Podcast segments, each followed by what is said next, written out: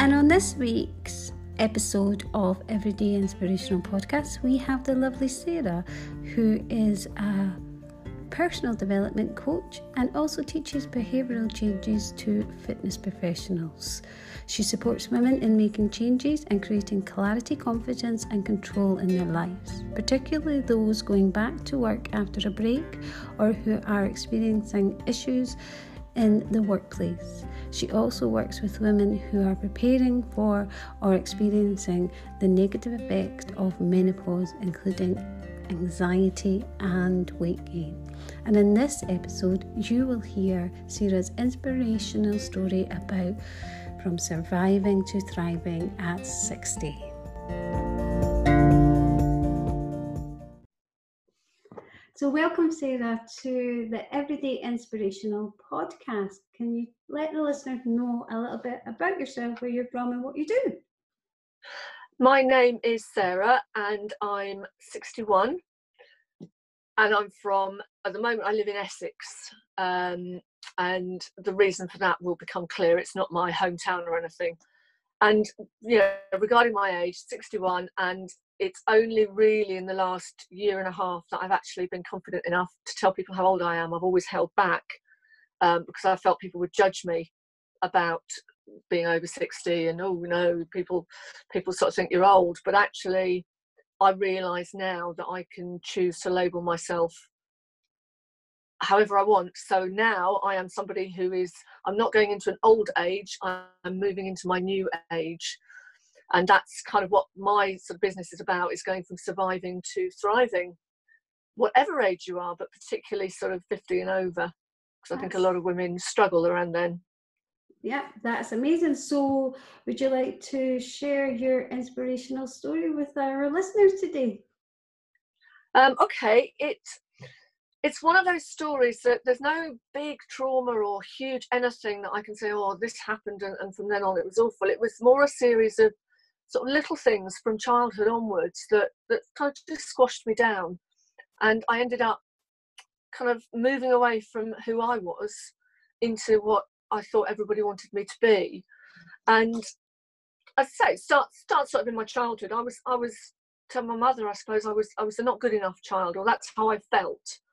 Um, obviously, this is my story, not hers. But there was always pressure on me to be better, to, to do good, to be more like my sister, um, to to not be naughty, and and it kind of weighs you down. Also, my mum had quite strong ideas about who I should be, even to the extent of making making me have the same haircut as her, and she kept telling me I was just like her.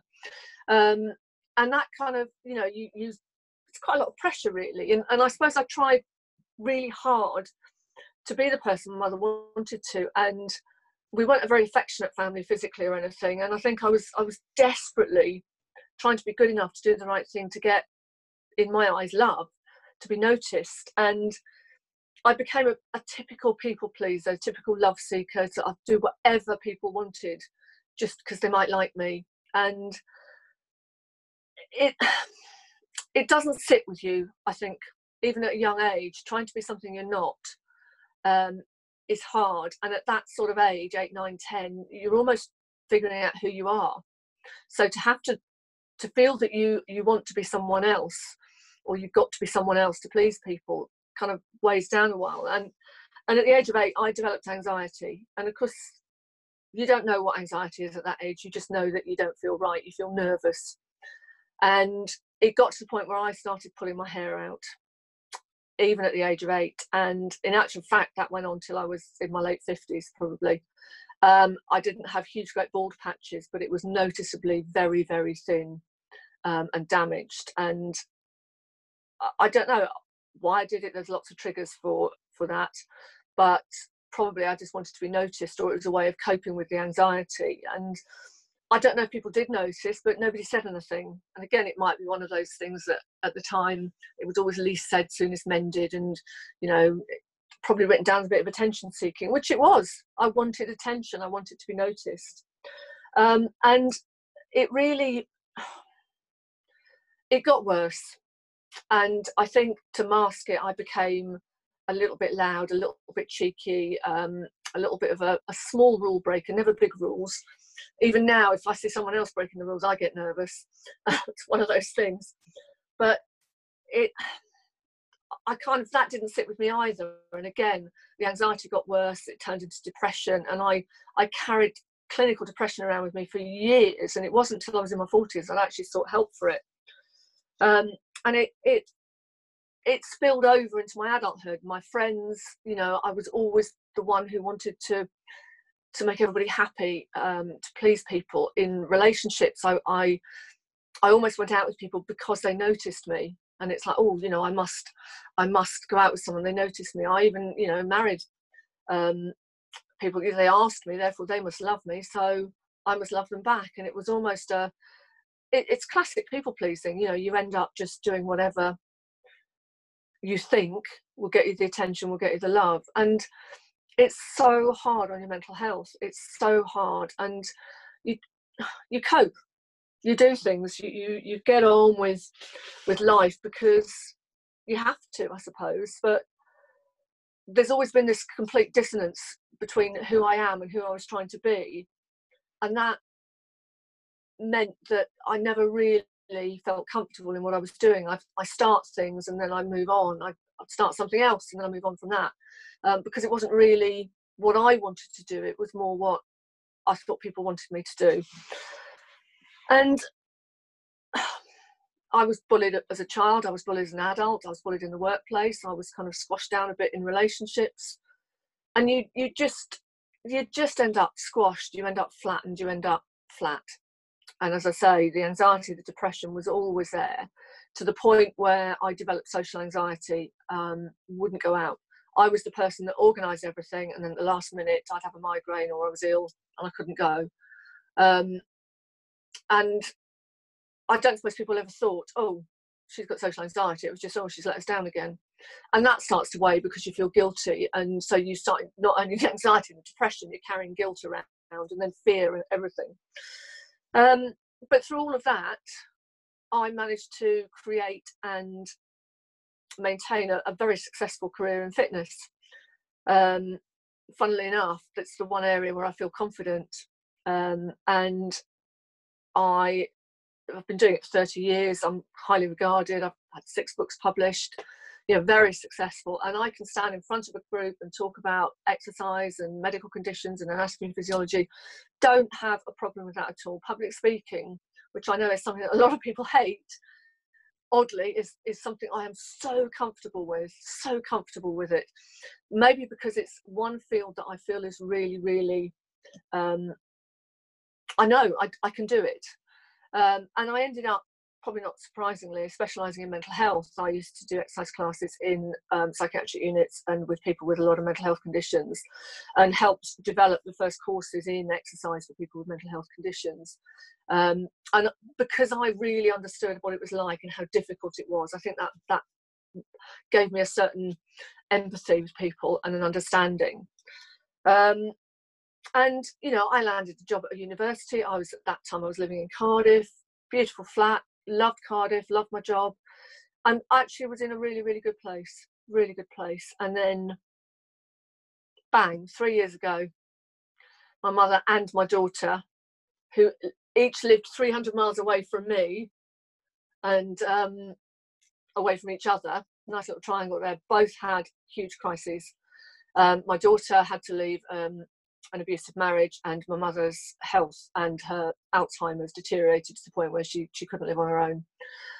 And I travelled backwards and forwards and backwards and forwards for, for a while and it just clearly wasn't going to work. So I temporarily up sticks, left my job, left my home, left everything behind um, and moved to where they were. My daughter actually moved to the same village my mum lived in. And they both were there. So I came here to um, support them. Um, innocently thought it would be temporary, but it was very clear quite quickly it was going to be permanent. So I sold up and moved here permanently. And it's what you do.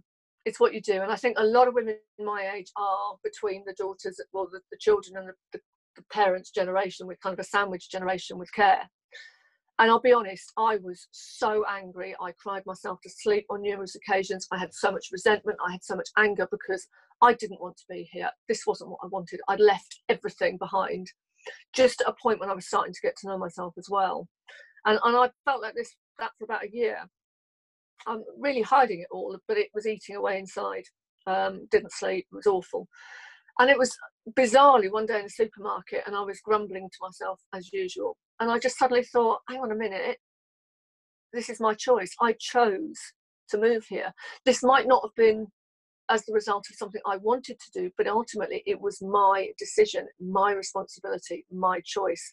And it was, and I remember I was standing by the avocados, um, and and I just stood there and cried, you know, in the middle of a supermarket, and I was crying not from being upset or anything, but just almost relief it was like a barrier had broken and i just thought do you know it was it was a revelation. It was just thinking i wasn't forced to do this. I i chose to do it. And at that point i thought no do you know what? This doesn't have to be something i slide into caring for everybody else and doing whatever they want. I'm actually going to use this and turn it around and make it about me. Um, and I, I got some therapy, I got some counselling, I got some coaching, I got all, I, I literally reached out. I joined every single mini mastermind, everything going, did everything. And probably over the 18 months, I, I did different training that was completely out of my hypnotist. I trained in um, talk your therapy, you know, the tapping sort of things. I met so many different people and I, I almost dragged myself out of my comfort zone because I just thought, I don't want to slide into a life where I'm just living for other people to do what they want. I want a life that I enjoy, that I love, that makes me fulfilled, that makes me happy. And I just thought, you know, I'm not going to leave the fitness field behind, but having had so much support at, at 60 to come to terms with my anxiety and to overcome my anxiety I just thought, how many other women out there are living with this and not doing anything about it? How many other women and men probably are just sliding into some sort of old age without ever thinking, I can change this, I can make things different. And it isn't about, you know, suddenly upping and leaving your husband, wife, whatever, but it's about saying, actually, I'm not satisfied with my life. I need to do something to shake it up, to make it fulfilling to make it enjoyable. Um, and I, as I say, I did all this training. I got over my fear of flying as a part of training, and I went to visit my son in the States. Um, and when I was there, because he and his wife both work, um, I hiked during the day. I hiked in the foothills of the Rockies on my own, on paths that I've never been on before that were really quite scary. And I'm, you know, I'm not I'm somebody who doesn't like doing things out of my comfort zone. So all of this, I had lunch on my own in various restaurants there, you know, and, and I made notes and talked to people and got to know people. I made a couple of friends out there that I met for coffee. Um, and I sat in, in coffee shops, you know, working on my business and did, did, all these things that are so out of my comfort zone. And, and it started to feel really good. It wasn't, and it wasn't a question of you know i'm pushing myself out of my comfort zone. It's actually i want to take a few steps outside it. And every time i did that my comfort zone got bigger and bigger and bigger. And and and actually the wall between me and my comfort zone and the outside world got lower and lower. So it was quite easy to step over it. And it it, it was just amazing. The other thing was i as i started to come out of my very protective shell um, a friend of mine once described it. She said, you know, because I was complaining, I said, how come nobody ever comes and talks to me? Because you've got a big ring of go away all around you. And actually, as I started to break that down and come out of my protective shell, I noticed that I was starting to attract people who started to talk to me about their anxiety, about their problems, and about, oh, you know, gosh, you're so lucky going over and doing things like that. And I wish I could. And I thought, but you can. Because believe me, if I can make these changes at 60, 61, anyone can, because I was the biggest fraidy cat out there. I was terrified of my own shadow and of other people's. And I've done it. I'm still doing it. And I've got so many big plans. Um, as soon as we can leave the house again, I've got so many big plans for things that I want to do. And I just wish there'd been someone like me to support me, to help me, and to guide me, and give me a little nudge every now and then when I was going through all these problems. Because, as I say, from eight until probably 55, 60, I had depression and anxiety to the point where it it imprisoned me in a life I didn't love. And now I'm breaking away from that. Um, and I'm starting to live a life that is just enjoyable, that I wake up every morning looking forward to the day, um, looking forward to making new friends, to doing new things. And it's, well, I look back at eight year old me and I wish I could tell her it will be all right, but also that get help when you want it. Don't wait. Don't wait like me. If I could have done this at 40, gosh, I could have taken over the world. Well, maybe not. But it's one of those things where I think, wow, if I'd been able to do if I'd done this 20 years ago, the things that I missed out on would would be things that I was looking back and remembering I'd done. So that's kind of all about me. And as I say, it's it doesn't have to be huge changes. A couple of simple changes in your life can really turn the way turn around the way you look at it, the way you feel about it, and the way you see it. And that's yeah. that's kind of my story, really. Well, I definitely think so many people will, will resonate with um, your story. Um, I know I do. I know that, um, especially um, when it comes, it's only probably in the last five years that mental health has been something that we can talk about. So, so many women um, suppressed it, didn't go and see help about it, and just lived the life and accepted that that's the way they are. So, it's a, it's amazing that you've shared um, your adversity and. Can you share a little bit about? You started to tell us a little bit about what how that's inspired you to do what you do now and how you help other people. But what is it um, that you are doing now, and um, how do you help people now? Uh, well, I work. I, I call it a personal development and anxiety coach because, I, for want of a better word, because it's this is what I do isn't therapy. It's not counselling. It's really, it isn't. It isn't delving into people's past it's looking at their present and it's breaking down blocks, breaking down barriers, breaking down anxieties, understanding anxiety as well, which a lot of people don't, and taking small steps to create a really positive and fulfilling future. Um, so it's it's about looking at yourself the way you are. It's about getting rid of the things that hold you back um, it's about trying things. So, as I say, it's personal development. We, we talk a lot about professional development, um, being a better accountant or a better fitness instructor, or you know, doing professional development if you're in midwifery or something. But there isn't an awful lot on personal development, and that's that internal confidence, that sense of who you are. Um, for some people, it's it's becoming more assertive. So being able to say, actually, no, I don't want to do that at the moment, or rather than, oh yeah, okay, I'll do it.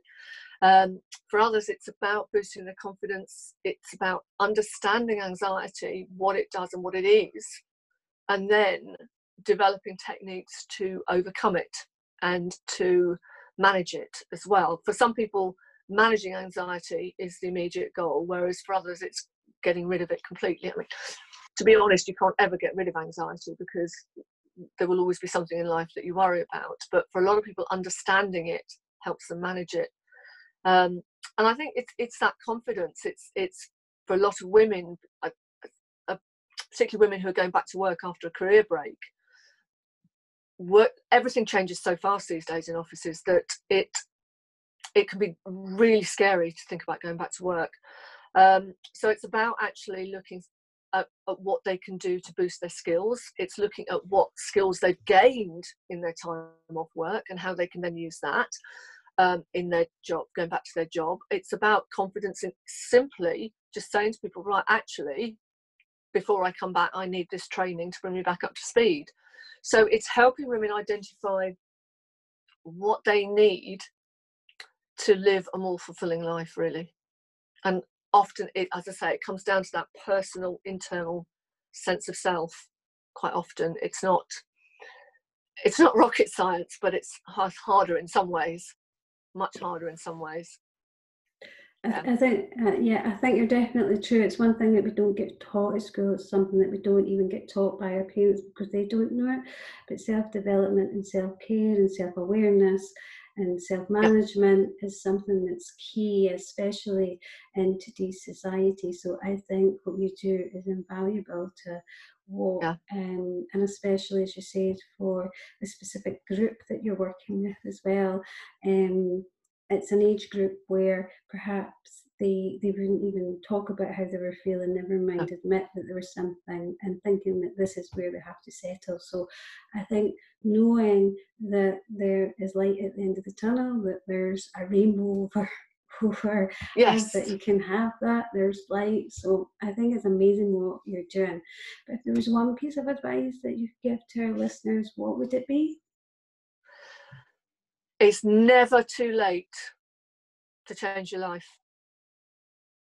It's never too late. Uh, one of my favourite sayings is you're never too old to change, but you're always too young not to change. Oh, um, yeah, you're always too young to settle for what you've got. Um, yeah. And I think that's one of the biggest things. I'm in the best place of my life so far.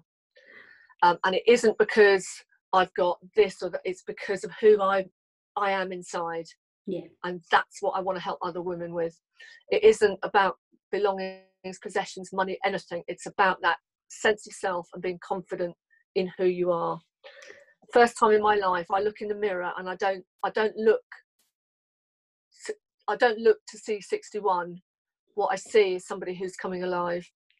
And that's that's such a good feeling such That's a good feeling. So amazing and such amazing advice as well. And I just want to end by saying thank you so much, Sarah, for joining us this week on this episode um, of Everyday Inspiration. And I'd just like to say goodbye to our listeners and thanks again. Thank you. Thank you.